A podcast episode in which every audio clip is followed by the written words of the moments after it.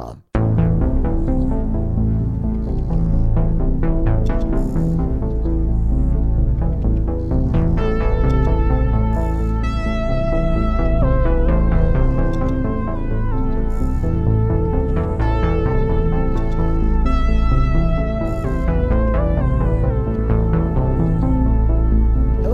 and welcome back to the Chilluminati Podcast, episode 97. As always, I am one of your hosts, Mike Martin, joined by my two co-hosts, Alex Faciane and Jesse Cox. Bop, Hello, bop. boys.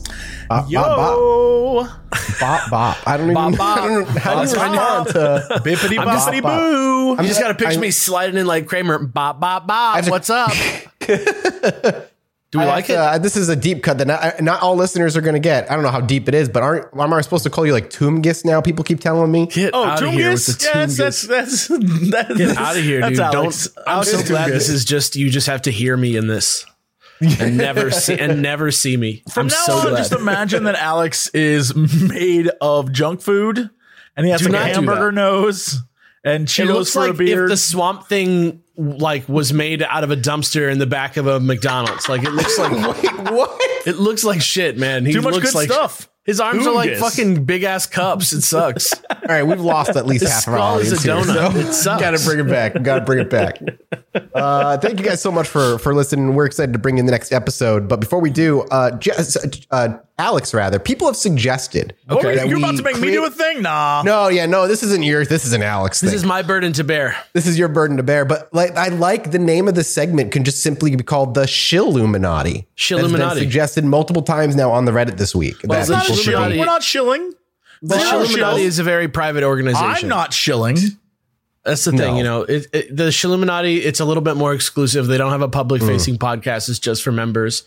Uh, it's similar, similar show, uh, but they don't have Grove. weekly episodes. Yeah. Uh, they don't have good like monthly art. They don't give pre-sale on stuff. They don't give access to a Discord like our incredible Patreon, which you can go to at patreon.com slash Chilluminati pod. It's it's I look, I hesitate to call it a wonderland, but I don't know why, you know, because it really is. Yeah, so why, please why would you hold back? I, Why would can't- you I hold don't back on the truth? It's I think it's just my you know quiet demure nature, but I you know what? Fuck it. It's a wonderland. Patreon.com slash Chilluminati pod.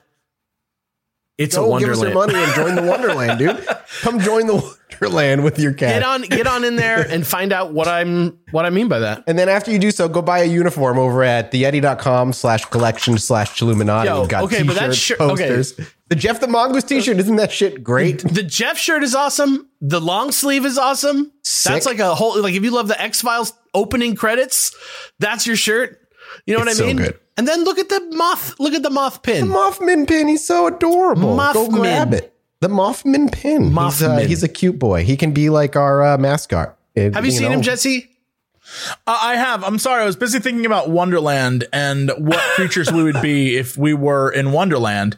And obviously, uh, Alex is a dormouse. Is the dormouse? I'm a dormouse? Obvious. Oh, You're wow, You're, the okay. dormouse. I would say that's actually like you're the first person in like 10 years who hasn't been like, you know who you remind me of? That fucking stoned ass, goofy ass Caterpillar? caterpillar. No, no, no. Get You're the here. dormouse. You're the dormouse. I'll take that. Uh, Mathis is the Jabberwocky. Easy. Easy Jabberwocky. Easy. That's fine. I'm Clean cool beans. with that. Yeah, yeah. Who are And you? Me, I've always felt that I was one of those oysters. You know what I'm saying? The sad little oysters? yeah, the sad little the, tr- oysters. the trusting little baby oysters yeah, you know, that's what I've thought about myself. Devoured Yeah. by a giant walrus. Yeah, that or uh, who's the guy who hangs out with the walrus? The carpenter. Yeah, yeah, yeah, yeah, yeah. yeah. Maybe I'm the carpenter. that or uh, the rabbit. One of the two. I you know I could be anyone. I could be anyone. Yeah, you- you're multifaceted, Jesse. But You Mathis is definitely the. Jabberwocky, 100. percent It's Okay, no, all right, no, all no, right. no Nicky Snack or whatever the hell Jabberwocky does. The Bandersnatch, one of the, one of those damn things. Tungus, right. AM, Well, PM I'm gonna slash. Bandersnatch your attention, and we've got to shift gears Wow. right, right here because it's time for part two, boys, of uh, the final part of the Betty and Barney Hill story. If you don't recall, when last we left the hills, they had just experienced a weird UFO occurrence followed by a chunk of missing time. They saw a strange upward falling star in the distance that danced and moved like a paddle ball. It would dip below the tree line and above it, seemingly following them before briefly disappearing and then swooping directly in front of their car, forcing them to turn off the main highway onto a dirt road, attempting to escape whatever this large orange ball of light was.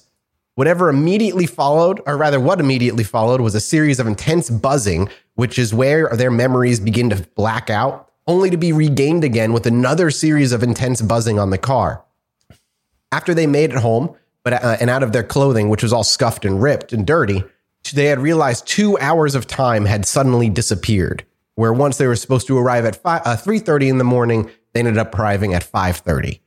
The following days were filled with confusion, bizarre experiments on the car, and with, uh, discussions with Betty's family, a physicist, and long discussions with Pease Air Force Base and Project Blue Book directly in the days that followed. Wait, wait, wait. What what going on with the car? Experiments? Yeah, remember they brought the compass outside. Oh, and right. were like- Okay, yeah, yeah, yeah, little yeah. little like magnetic experiments that had the needle all spinning and stuff. Yes. All of this in the fruitless search and hope that they would find answers and figure out what happened in that two hour chunk of time. And by the end of 1961, the Hills had been no closer to an answer than they were the day after they had gotten home on just how to remember what happened during that gap of time. All the while, Barney couldn't help but feel like something had happened to his genitals. But when he inspected them, he Ain't that never just the way? Yeah, just how it happens. There, I feel something. any- something feels weird Something's about my wrong. nuts. I'm I'm gonna go to the doctor. But he never ever found any physical evidence for that first almost year or so of anything having happened at all until the end of the 19 uh, of 1961, where wart-like growths grew in a circle around the front of his genitals. Wait, so it took time for this to happen? yeah, it did not show up right away. It took months. It took months for it to all show right, up. we need to ask this question. I got to be the one. When you say in a circular pattern around his genitals, we talking like on the ding dong or like where are Mm-hmm. The we ding dong. talking? So On it's the like ding dong. on the Not ding ba- dong not the in a balls, the dick itself. around the, The front. circumference. Yep, around the circle. Around the circle.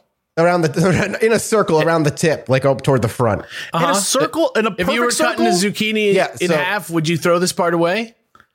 I don't. I haven't cooked a zucchini, so what part of the all right, zucchini? I don't wanna- chop? I'm the trying to blow end, you up. the end of a zucchini. Yes, yes, you would cut this part away. You would toss. Now it, here's my goodbye. question: Yeah, Were the bumps like they were. We'll get to them was because they there were. a T- syner- they were. like they not were a synergy? A uh, what am I? What's the word I'm looking at? What, am I- what is the word? I'm, I don't know. We're What like is a face, and, like- Symphony. no, like one half of the face is A symmetry. uh, symmetry. Thank you. uh, they were not perfectly symmetrical, as far as my understanding. But there The were concern- multiple little bumps in a perfect circle. multiple, and they were removed and tested, and we'll talk about that when we get there. but they like know, it was like a perfect circle. It's it was so, a, per- a circle, yes, around, yes, correct. It was a circle around the dick, but it was not. I, uh, there I mean, no look, mo- mention rather My in the research. to families, but this is important. I need to know this because there was no like mention it of it being change perfectly if this is you know it a little STD ish or if it's aliens. You know what I'm that- saying? we'll- Magical, we'll- yeah. Well, we're gonna get we'll get to that. I know. I will. We. I promise you, we'll answer that question. it's if so you crazy. tell me we in the there. end that this man got like an STD and that's what this was, I'll be real upset. I'm gonna be real pissed off at all of ufology. I'm be so mad. This is t- two episodes to just be like, I'm gonna be and it was like- STD. How dare you? No, uh, it's so crazy because up until this detail of the story, I can imagine like with perfect cinema visuals, like everything that happened. You know what I mean? Like, Mm-hmm. it's- like we say, you know, it's a very influential UFO Oh, yeah. story, and because of that, like ev- all the imagery that's out there, like in movies and TV, it like helps me imagine like this whole story perfectly. And then it's like, and then he grew a perfect circle of warts around his dick months later. And you're like, huh? What? what? Unfortunately, and we'll talk. We're, going to get to it. Barney, out of the two of them, Barney had the worst of the experiences in terms of his abduction and the health effects that ended up happening afterward. This kind of wart-like situation kind of begins Barney's approximate eight-year health tumble that eventually ends with Barney's passing. As the years continued, Barney uh, begins to suffer from intense headaches, insomnia, high blood pressure, and an ulcer that would not respond to traditional treatment. As for the growths that he had, at first the doctor had assumed it was venereal warts. However, however, rather, after they were removed and looked at, it was determined that this is not what they were. They were actually unsure as to what caused them or what they were, but they were benign and simply removed for cosmetic purposes. All the while, Barney struggled with his new job and commute and the constant concern of their story getting out and ruining their reputation. To top it off, as the months turned into years and the Hills' search for help continued, Betty began to have horrible nightmares, waking up screaming and shouting in her sleep, crying and confused. According to Betty, the dream itself was reoccurring but always disjointed. Some nights the nightmares would be taking place aboard a mysterious craft as beings forced experiments upon her, while other times the nightmare took place in their car as they were taken away, but rarely in a sequence that made sense.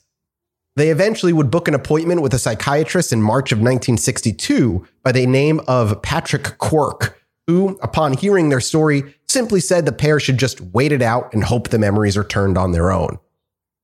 By 1963, Barney's health had deteriorated to such a degree that he had to take a three month leave of, uh, from, uh, of absence from work. When he was brought to the doctor, they could find nothing wrong whatsoever and were convinced that his sicknesses were just psychosomatic. Yet, yet no, uh, no matter how much that they uh, treated his ulcers, they would not close, continually causing him pain. And yet, they continued to search for answers for that missing time all the while, hoping it would come one day.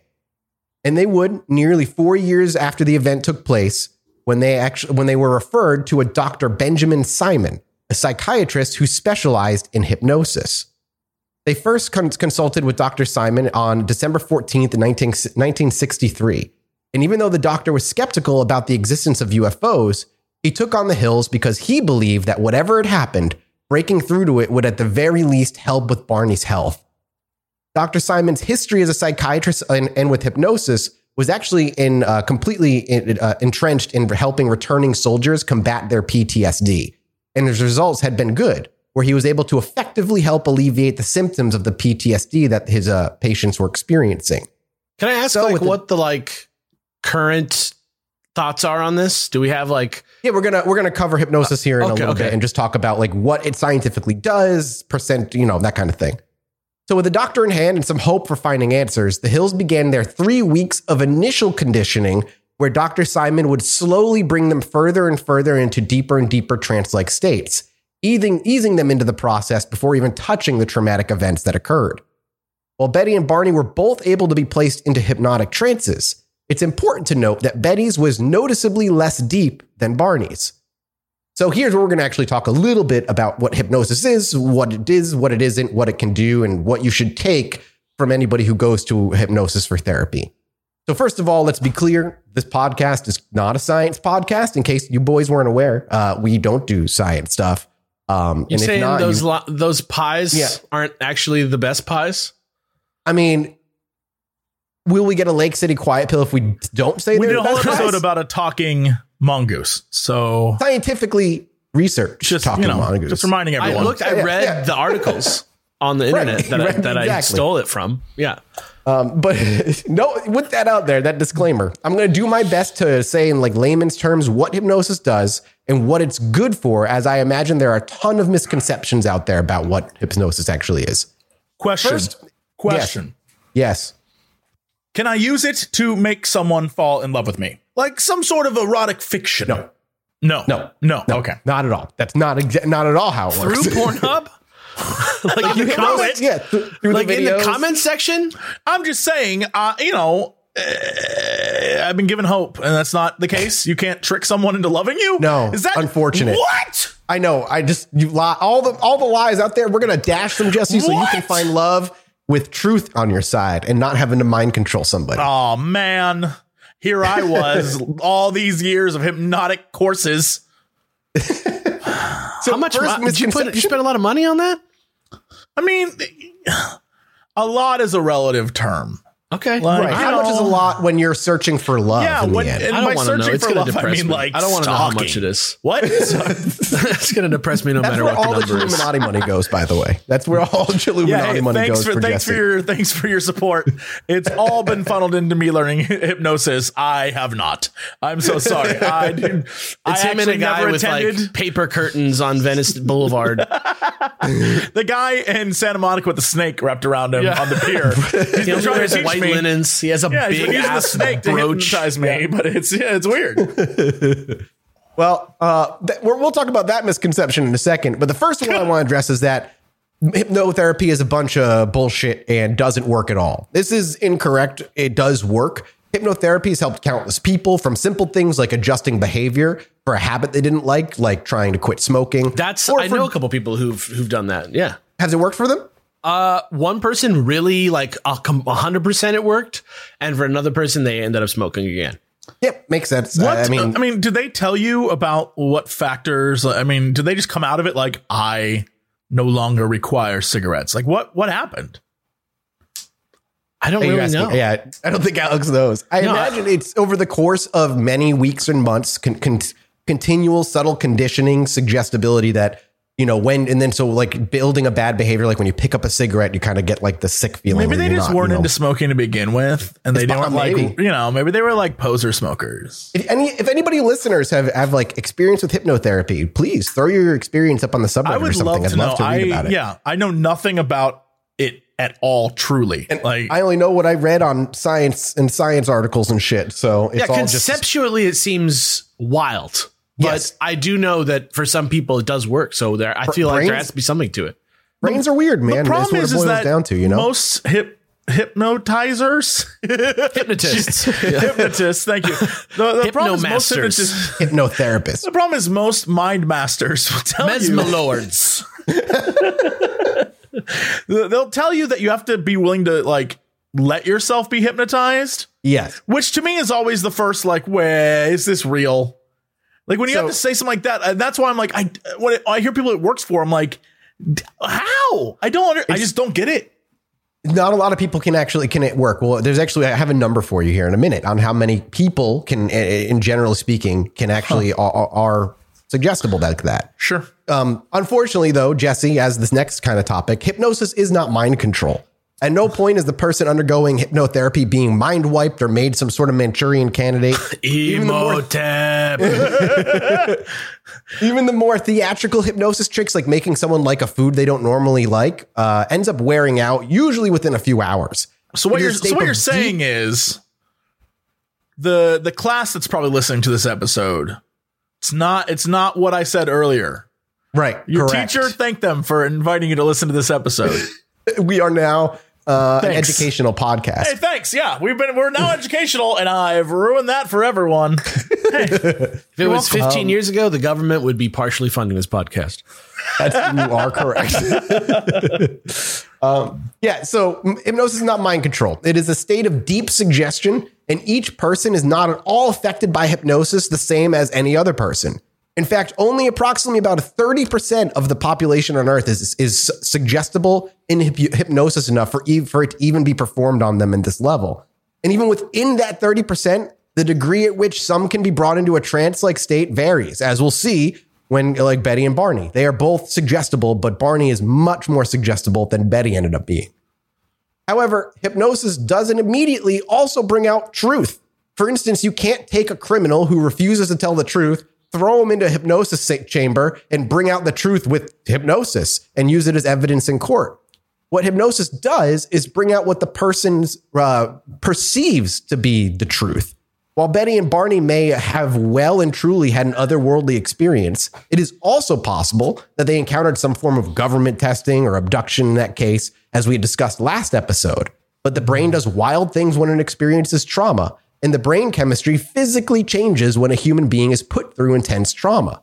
So if they were betrayed or abused by our own government that night, their minds may have changed to aliens for some reason or another. The brain maybe just accepted it easier for them. Hmm. And if they weren't going to be allowed to forget, then the brain automatically would, would register and change the people into these alien like creatures.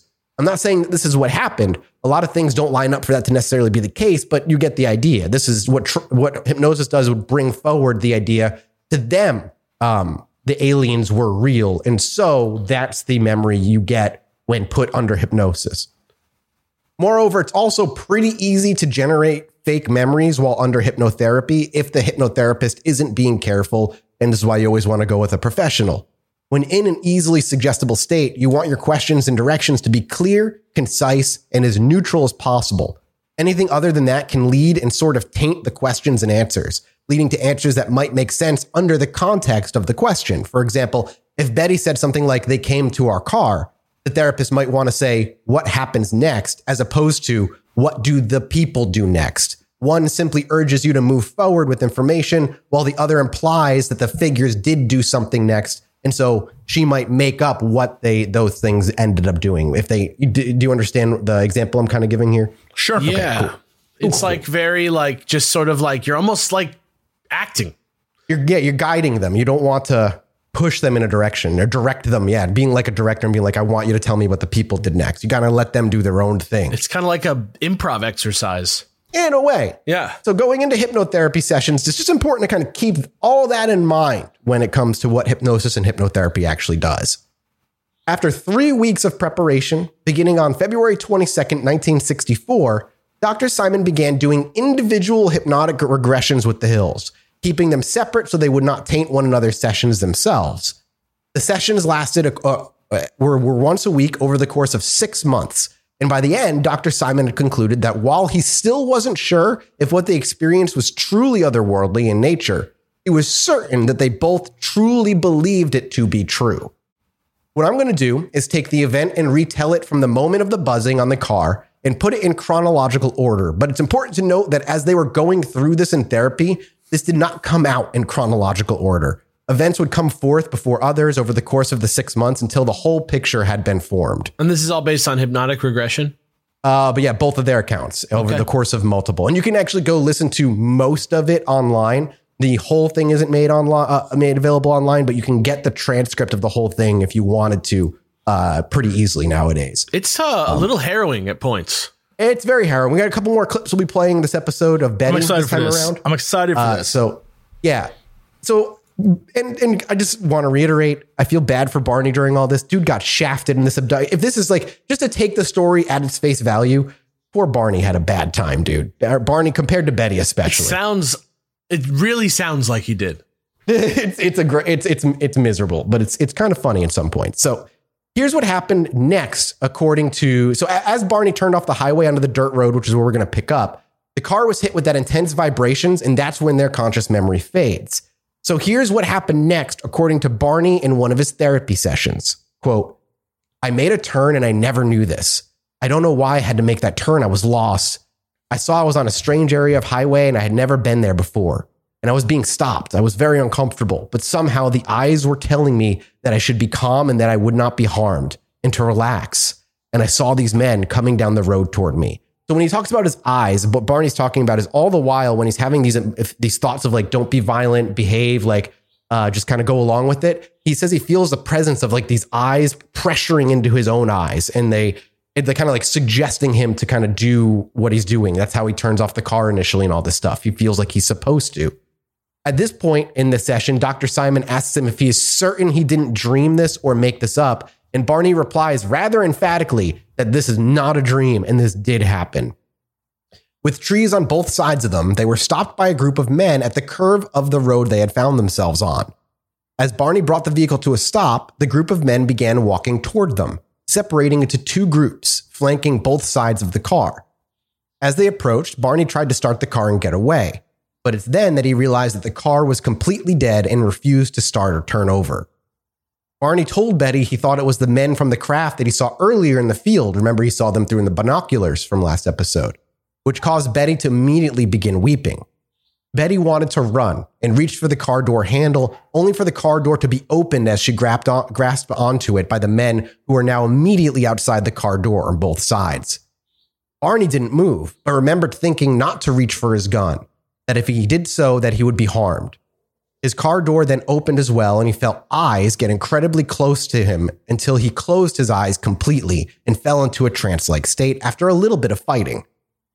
There were three initially, but eventually six on Barney's side and four on Betty's, with one standing a bit further back, observing the whole scenario would play out.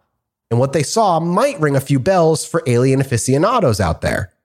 They were small, bald men, no more than five feet tall, with a large head and large almond shaped eyes that went just to the sides of their head. Their eyes were completely black. They had slits for mouths with, t- with a type of membrane that seemed to waggle uh, over their mouth when they spoke to each other in their native uh, Like language, Zoidberg. whatever that might be. Yeah, yes, it kind of yes. Um, and they had tiny flat slits for noses.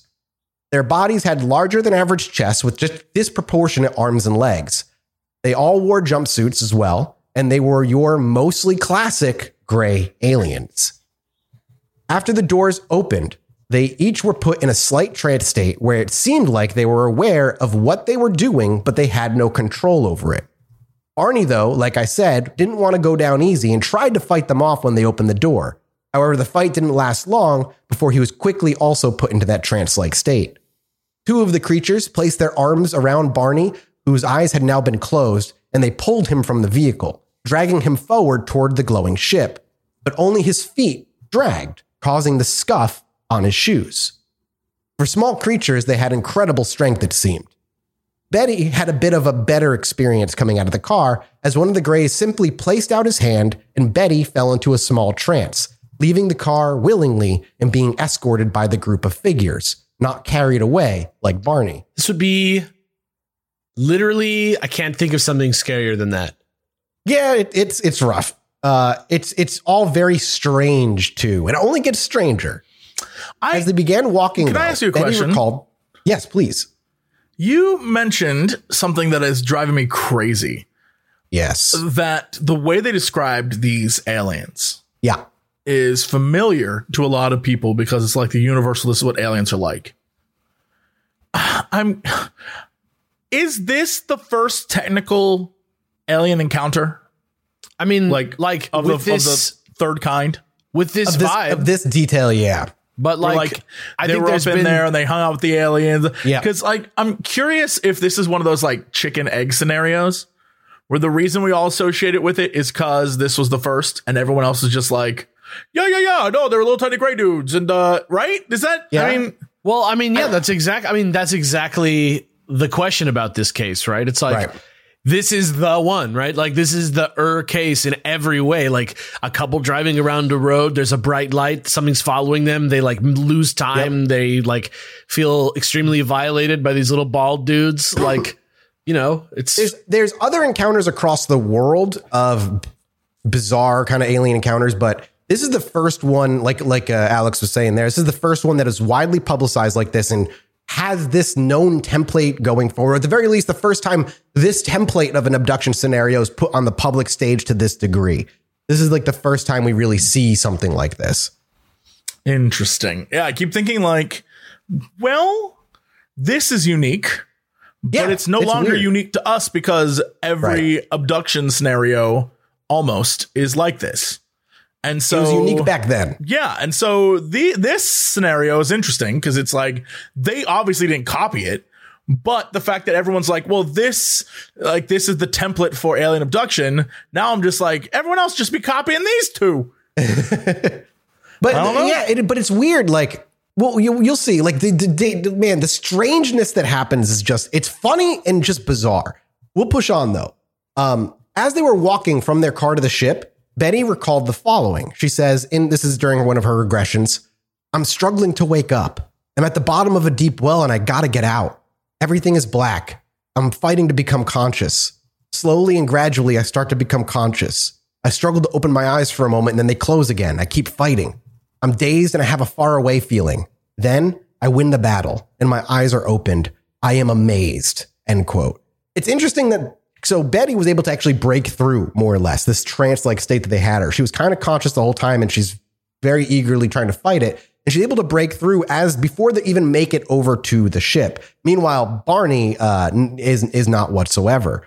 And it's interesting because in in the th- in hypnotherapy as well, I Betty was is just harder. thinking that. I was just Yeah. thinking that. Correct. Betty is much harder to bring into a deeper trance than Barney. So if there's similar tactics for whatever's happening, I do wonder if Betty is just more of a, a like a harder headed person to kind of put under. Um, from here, she goes on to try and wake Barney up, but he remains completely unresponsive. So I'm actually going to play a clip from one of Betty's hypno sessions where she describes what happens next. Do we keep walking?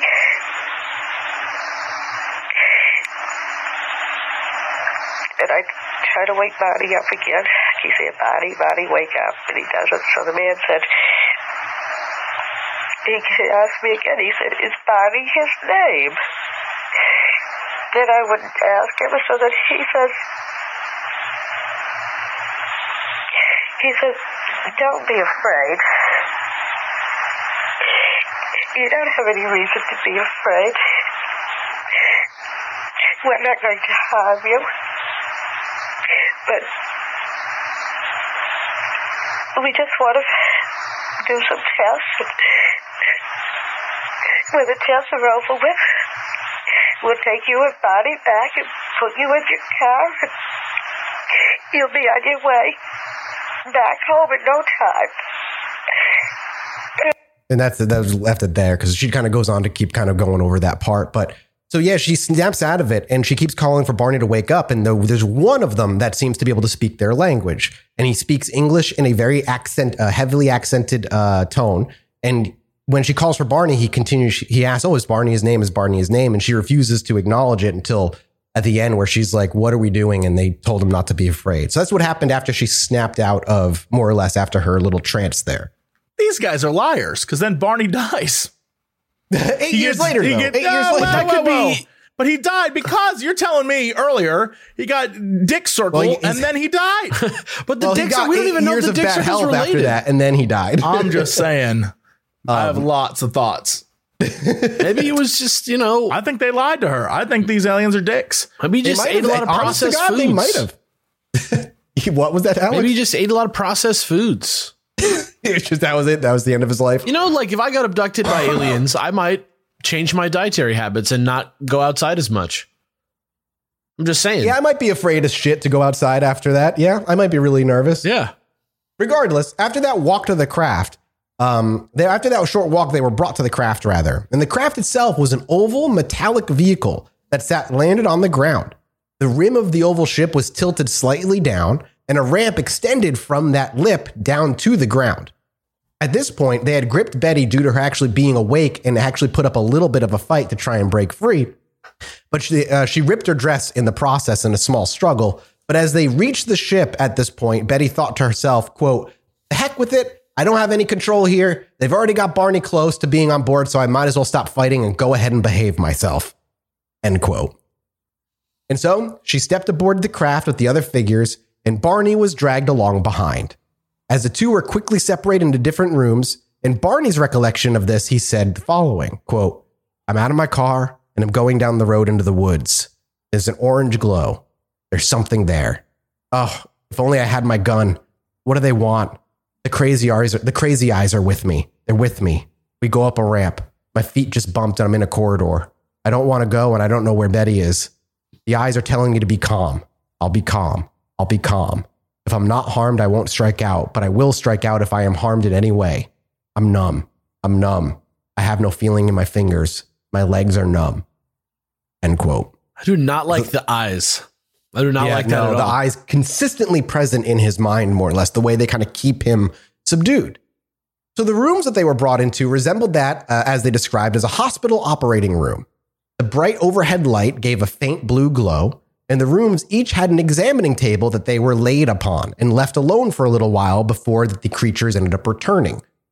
From this point, a sort of typical medical examination takes place for both of them, including a traditional neurological exam that took place with a what looked to be an EEG without a- an actual tracing ma- machine attached to it.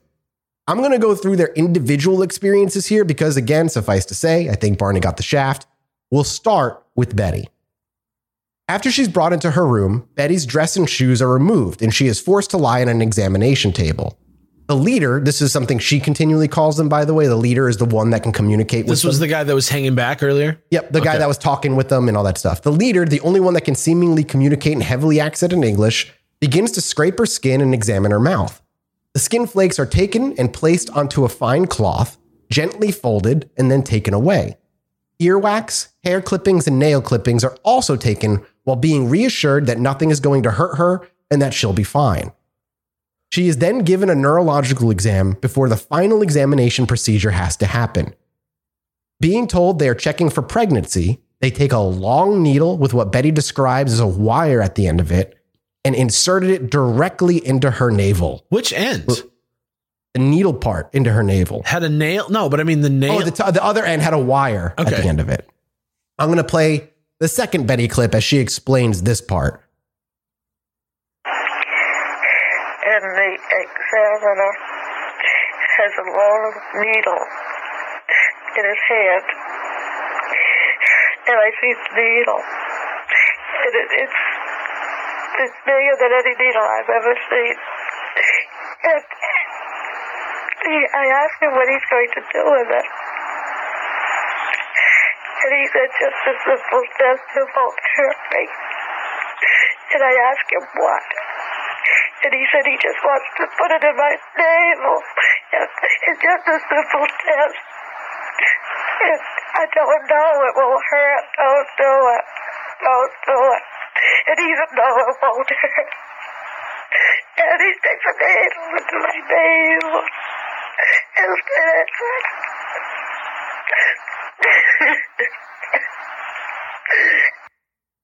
After begging them to take the needle out after they placed it in, telling them how much it hurts, it seemed to finally dawn on the leader that she was in some sort of pain, and he simply waved his hand in front of her eyes, and all the pain vanished completely. At which point they finished their examination and removed the needle. Betty described the sensation of the needle be, like being stabbed with a knife in the stomach.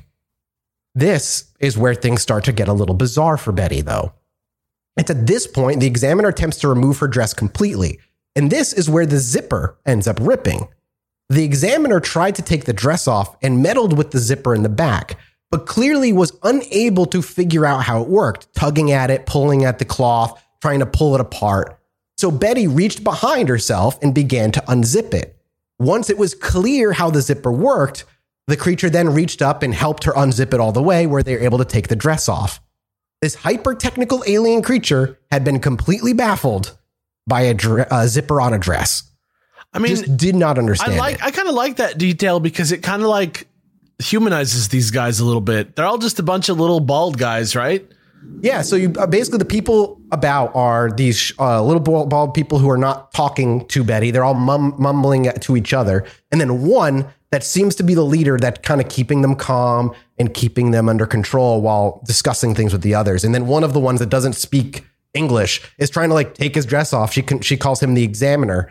Just couldn't figure it out. Yeah, it just literally it was just, like eh, eh, it just seems so realistic to me. I don't know, like it it makes the whole story more believable to hear that things like that were going on because it just seems like something you wouldn't consider in like a normal alien scenario that probably would happen. You know what I mean? Yeah, it's it's weird. It's it's funny as hell to think about the little grays just like tugging at the dress, just being like can't not under able to They would be comprehend how the hell this works.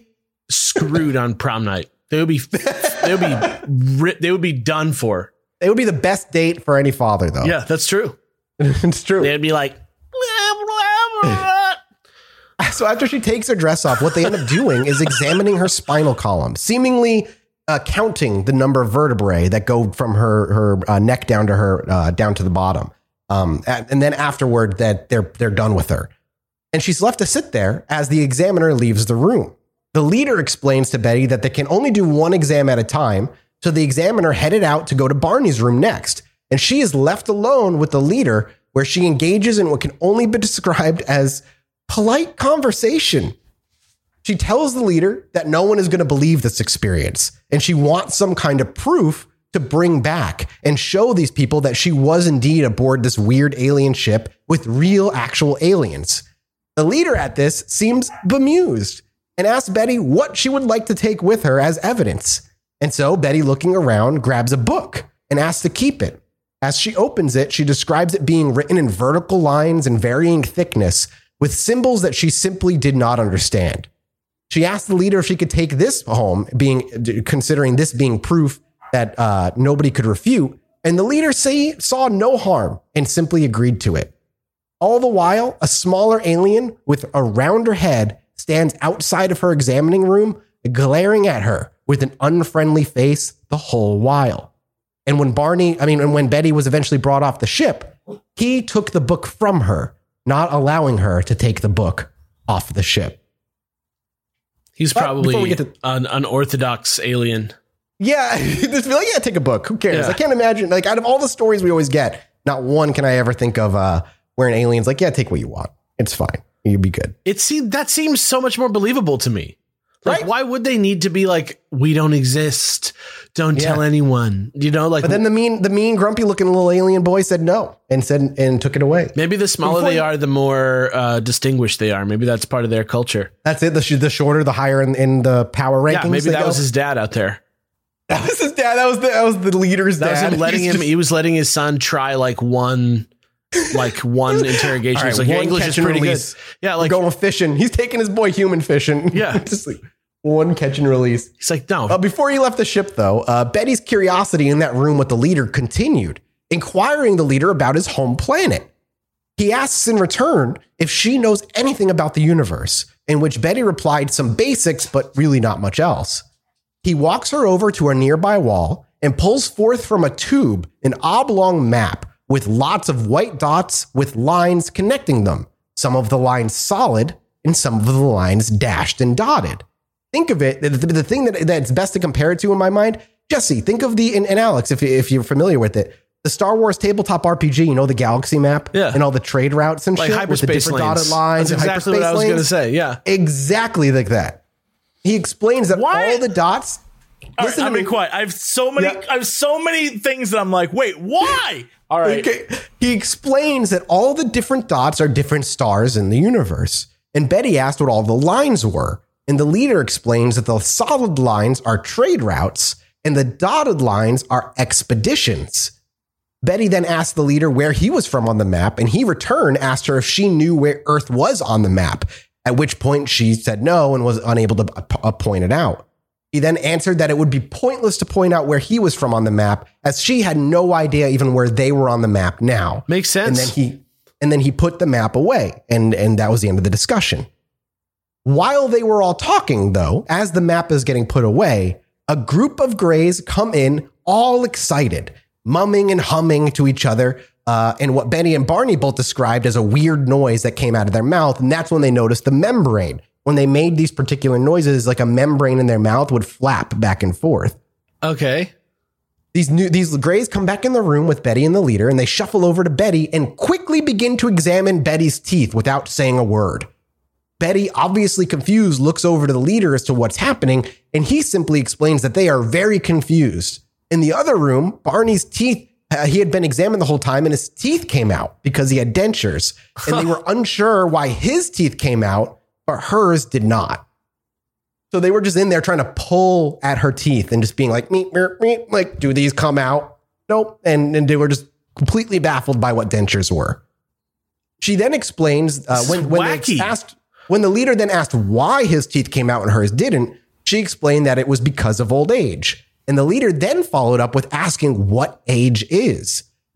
As, he she does her best to explain that as time goes, they get older and eventually they pass. The leader then uh, answers that they have no concept of age and time. There is no death for them in that way. He was also confused about the color yellow as she was bringing up uh, her favorite color because he asked, or no, uh, he was bringing up the color. She was bringing up the color of her favorite vegetable because he uh, asked about vegetables as well. And she was trying to explain what vegetables were.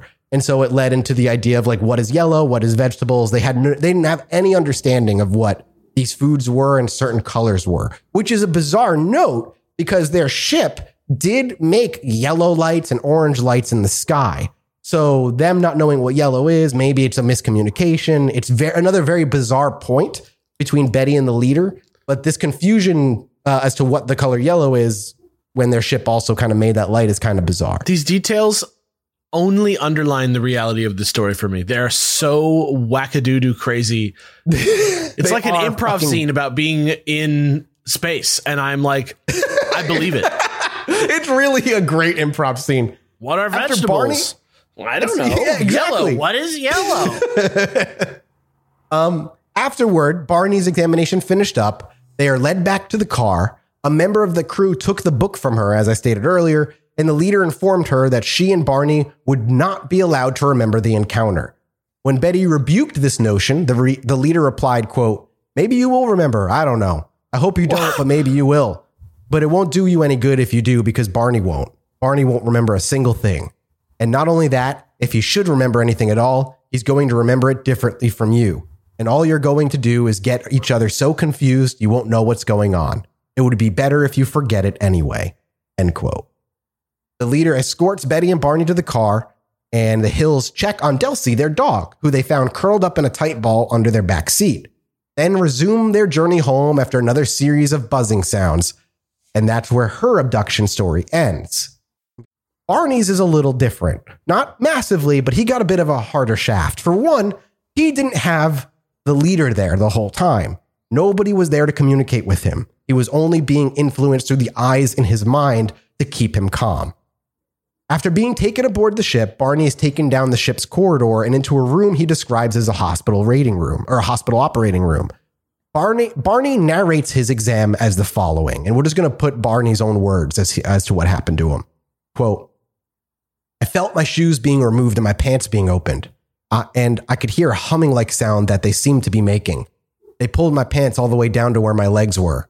I could feel them turning me over and putting something into my rectum. It was like a tube. It was not painful. I thought it was just a little larger than a pencil. I felt it go in very easily, and then it was withdrawn. They looked at my back as if they were counting my spinal column, much like they did with Betty. I felt something touch right at the base of my spine, like a finger pushing, a single finger. I could only hear this mum, mum, mum, mum, mum, mum, mum, and then he in in the uh, the actual uh, audio, he just goes into this rapid humming noise, and he says, uh, "So this mum like sound," and then I was turned over again, and my mouth was opened and I could feel two fingers pulling it back. And then I heard as some men came in and I could hear them rustling around the left side of the table as I was laying and oh, something scratched very lightly like a stick on my arm. And these men left. And I was left with what I thought were three men. The two that brought me in and the other one that seemed to follow these two men. I could tell that there was more than one person in the room, but only one man seemed to be moving around my body all the time. That's the end of his uh, recollection of that point. Later, Barney recounted that the examiner also checked his ears, adding that the examiner seemed particularly interested in Barney's bone structure. Barney explains that something was placed around his genitals and that he felt a tug or a pressure or something, but he did not achieve erection, nor did he get to ja- ejaculate. So it was just something tugging and pulling on his dick the whole time. He thinks it was like this- a try at getting him to. We don't know. We don't know we have no idea what it was. Yes, would be my guess, but that's just because I'm using other abduction scenarios as like a to fill in for what I assume is happening.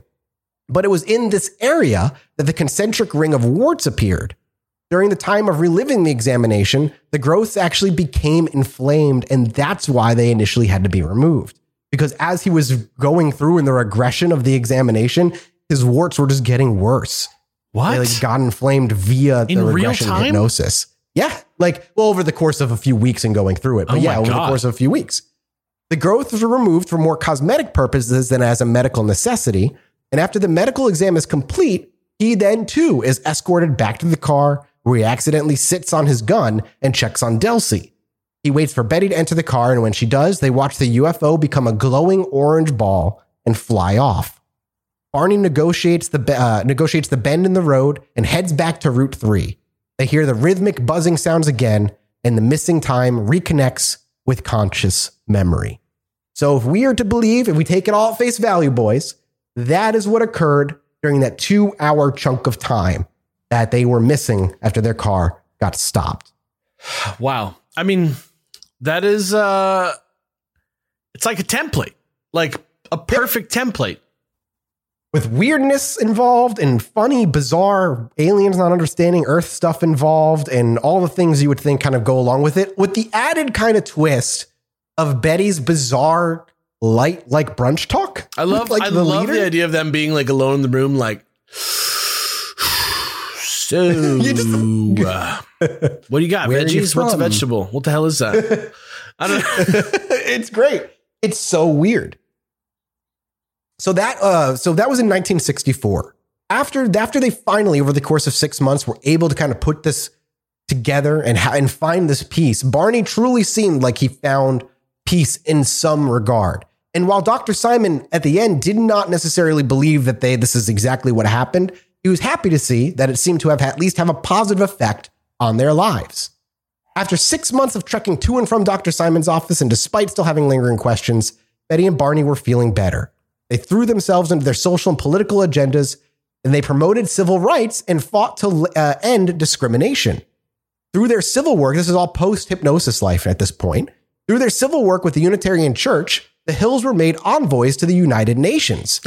Barney made several speeches across the, inst- the eastern seaboard for the NAACP and was a frequent guest speaker at the Portsmouth Naval Shipyard. No shit. Betty Betty threw herself into work for the Democratic Party in the 1964 election, and because of their tireless work, the Hills were invited guests at Lyndon B. Johnson's inaugural ceremonies. What? Barney the was given- fuck? yeah, man.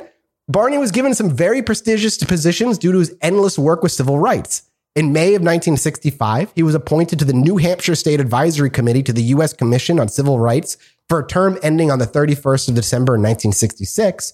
And in July 1965, he was nominated to the Human Rights Commission for the state of New Hampshire. Suffice to say, things started turning around. Unfortunately, it wouldn't last. In August of 1965, the Hills received a phone call from their friend Adele Dara saying that a reporter by the name of John Luttrell wanted to interview them concerning their abduction. The word of their story had gotten out since they had speak- spoken to so many people about it, and now an actual article was going to be written about them. Betty and Barney Hill declined the interview, simply wanting to put the whole thing behind them. Luttrell called Barney, revealing that he knew personal facts about their lives and requested an appointment to discuss with them. Again, they denied. And Betty was afraid if their abduction story got out, then she might lose her job at the time, which was a child welfare worker at this particular point. And they found out later that despite de- denying them, Luttrell had still gone to their house while they were out and sat on their porch for over half of an uh, for over an hour and a half until eventually he left and got frustrated. Luttrell continued to pester the Hills, going through their friends to glean more information, basically playing telephone with anybody who might have heard anything from the Hills in terms of their story. And in response, Barney got in ton- contact with two lawyers in an attempt to force a cease and desist. Unfortunately, he was informed that so long as his medical confidentiality isn't violated, that he had no legal recourse to stop Luttrell from digging into their lives. That is insane. Yeah, it sucks. Luttrell went behind the Hill's back and interviewed friends about the hypnosis. He actually acquired co- a copy of the Blue Book file and managed to get a copy of Walter Webb's final report on the situation without Webb's knowledge. Now, keep in mind the, the Project Blue Book file, it says it's a scam. It said it was a hoax and that it was the tracking light. Remember that we talked about last time. So that's like the information he's getting uh, from these side things.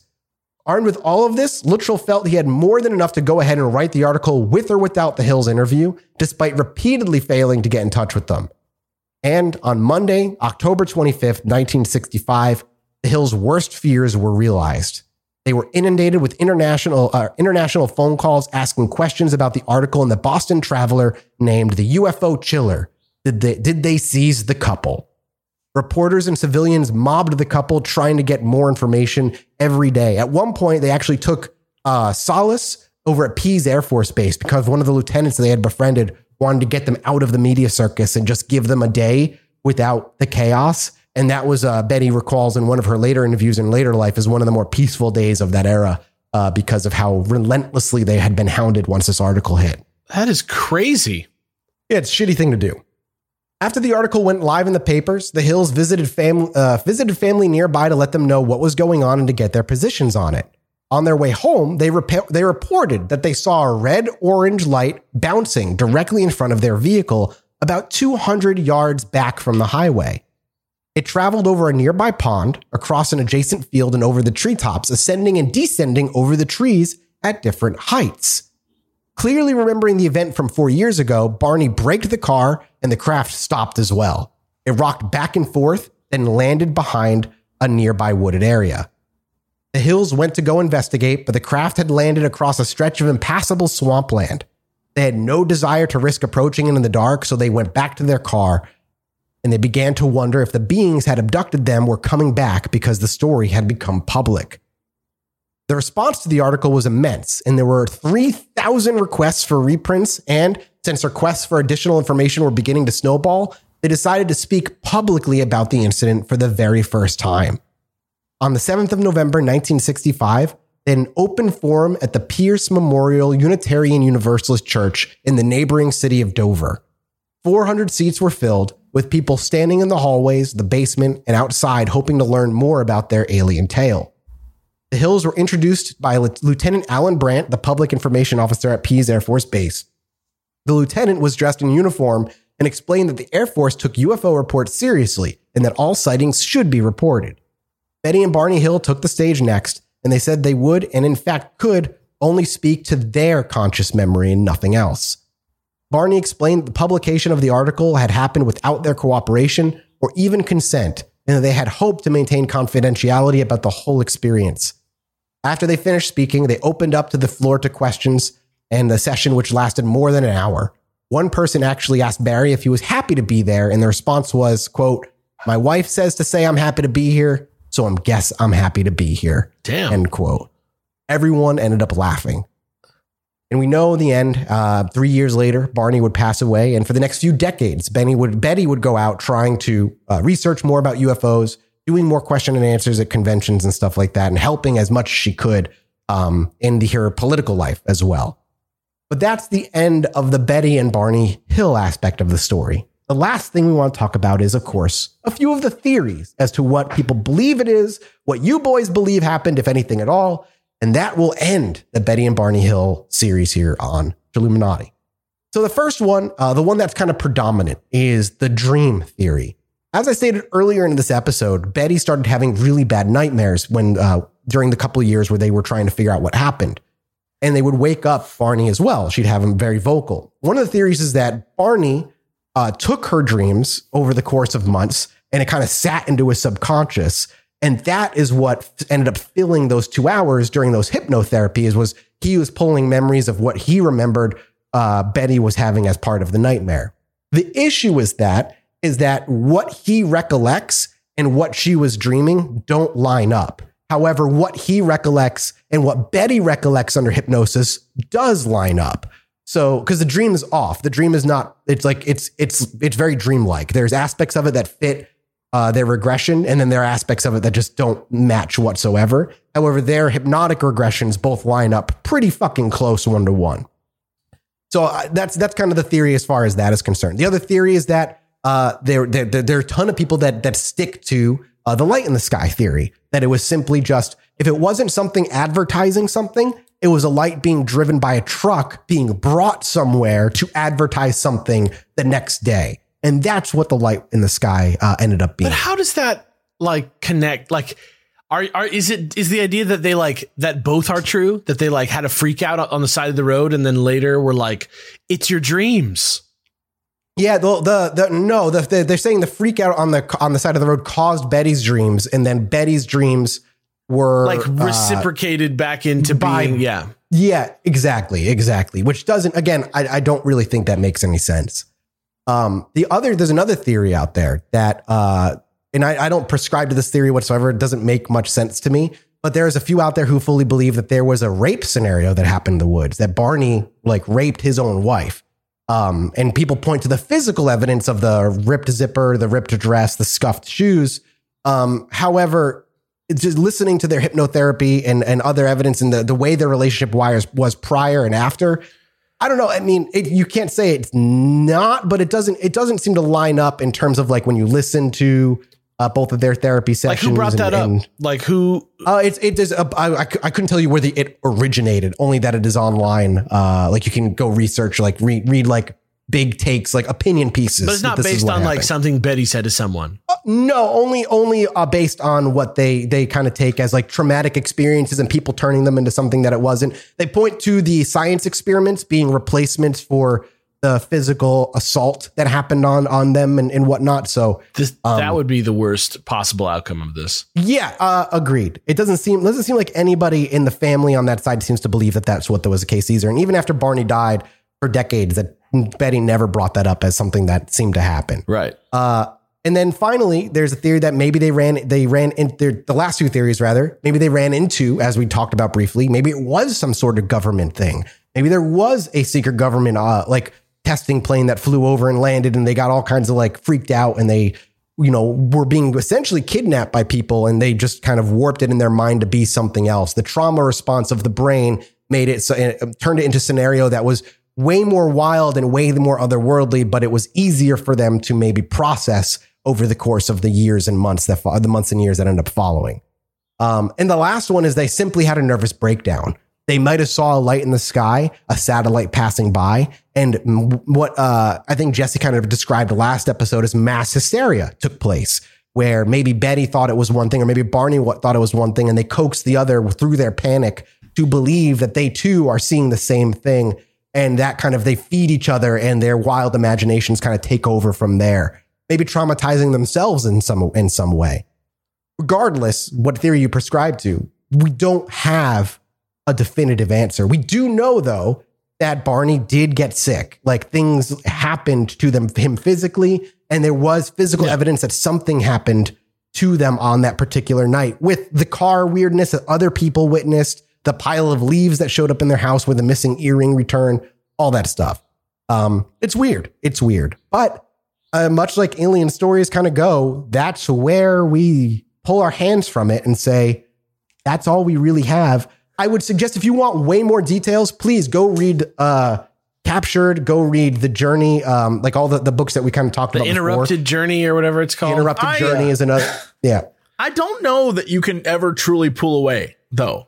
Like this is this is a thing that it doesn't it makes sense yet totally doesn't right? Like Yep. uh, going through everything you described with you know, I wrote down a ton of notes. Like just going through everything you described with uh, Betty and her scenario and what was going on like it makes for a great story. But if you look at like I have so many questions like why did she recognize it as a hospital room from like or I guess maybe Barney did too but why did they recognize it a hospital room from like the 1960s why is that like uh, their immediate like oh yeah it's an operating room like, are, does alien technology look like a 1960s hospital room, or I, well, I imagine they described it like that because it was just clean and like clear of anything other than a I'm- light I'm overhead saying- and a table. our definitions of what a hospital room is are totally different from 1960s hospitals?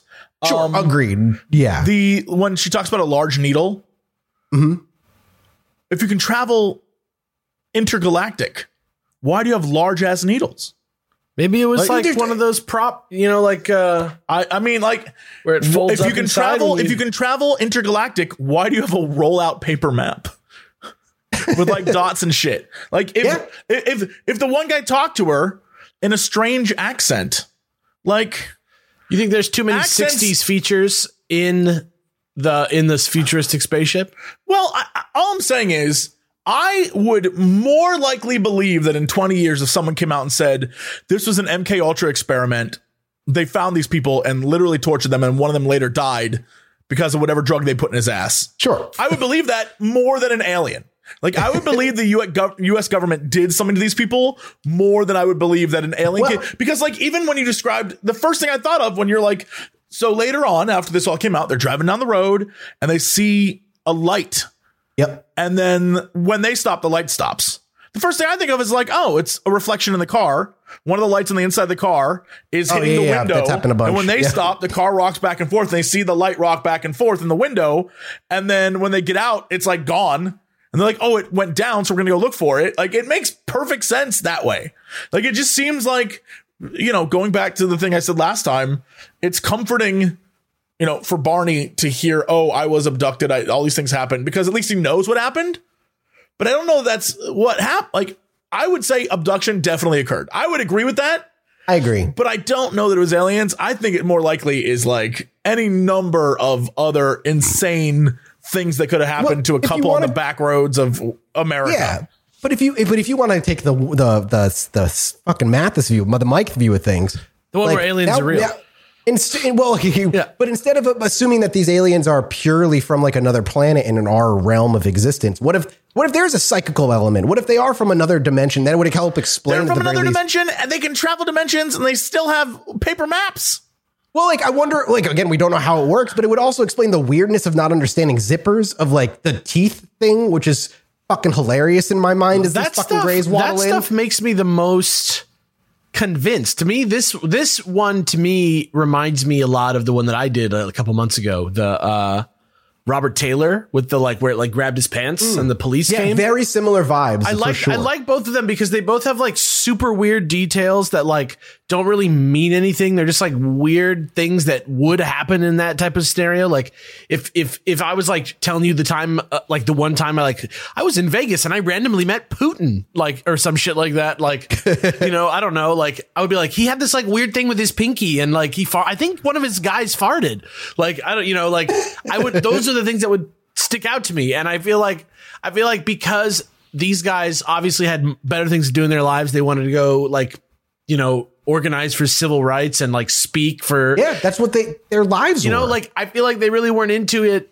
like in in it for the the fame about the alien stuff. You know they didn't really like capitalize off of it really themselves right? No. the same thing with No, Robert Taylor. not. he was like I don't even talk about it. I don't want anybody to talk to me about it. I never want to talk about it you know it, it yeah That was Barney's whole vibe, man. He hated it. Like Betty was the only one that wanted to talk about it because she was just intensely curious as to what the hell happened. But Barney seriously like ruined him in so many ways. He truly hated the experience. And even when you read about him on the like doing like occasional talks, he he clearly didn't want to necessarily be there, but he was pulled into it with this article being written. He could no longer escape it. And then this kind of became his life until he passed. Yeah, there's a there's a documentary about uh the Golden State Killer. Uh, and uh, there's one of the guys who's like he survived the attack, and he was he's just obviously damaged, and it has he has that same tone of voice that Barney has in his like little hip, hypnosis recordings of just like this sort of like you can't. It's hard to fake that. You know what I mean? Like The broken, scared as hell. yeah, like, it's hard to like just like roll up and be like deliver a performance beyond any actor that I've ever seen. You know what I mean? Like especially for a guy who's working for the USPS in the 60s. that's what I'm saying. Like I, you know, there there's there's some trauma there for sure. And I Oh, yeah. I'm not saying I believe that aliens have visited us in any specific way. I you know, I, don't- I don't think there's been any definitive evidence period that aliens have ever been here like for real for real. Like there's lately been some pretty crazy stuff which I'm sure we'll talk about in the minisode. But like you know, it's just like I don't know if there are some true stories. I feel like the ones like Betty and Barney Hill and like Robert Taylor are the ones that I I'm willing to believe over other ones. I, I agree. And, you know, at the end of the day, I, I kind of agree with Jesse, regardless of whether it was aliens or strangers in the woods or government. I truly believe these two people ca- like were abducted by something. and you know, it's it's you could easily say that strange accent plus like not knowing I mean, other countries do not use the word yellow. Like, you know, yellow These Russians are like, what do you mean yellow? We don't Is it like zip, it's like Ziply or something? There's right? no It's color no- that happy for us here. And like, look, let's be real. Zippers can get stuck. All I'm saying is, like, all Sure. these interesting facts do not necessarily prove that they didn't know how to do these things.